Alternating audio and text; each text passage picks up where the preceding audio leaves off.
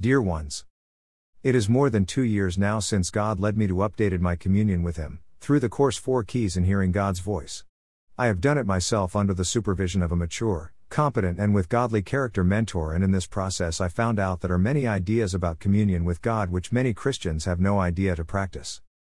One of this ideas who children of God and even Christians leaders practice is that if they have Holy Spirit in them they do not have to learn how to hear God's voice because it's coming automatically. And this idea it is not biblical because the Bible gives us a lot of examples of people who learned how to focus on Jesus while prayer and heard the voice of God as spontaneous thoughts in their mind.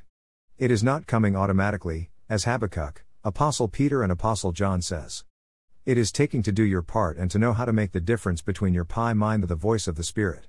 Even if you have Holy Spirit in you, you have learned how to know to distinguish the voice of God. It's any child of God responsibility to do so. Many children of God are having Holy Spirit in them but do not know how to hear backslash distinguish His voice and how to act in obedience of Him. And are just showing off in front of others that have Holy Spirit but in reality do not obey His voice within their hearts. I have learned that there is a big difference between your own mind and understanding and God's. And for that you have to learn how to stay still, how to focus on Jesus, to tune in the spontaneous thought which Holy Spirit brings into your mind and heart, how to write them down and act in obedience of Him. It is working, and I do learn not just to speak to Jesus by prayer, but to hear his voice and to act upon what he tells me to do. Since then, God led me to help others the same, and already six people have learned how to do this, and another two people, in German and English language, are in the process of learning how to do this by themselves. They testify that can hear God's voice by themselves, and I praise God that had this possibility to learn how. Their testimonies will follow in the next days finding all kind of excuses not to learn to hear God's voice and to distinguish it from your own mind at arrogance and pride.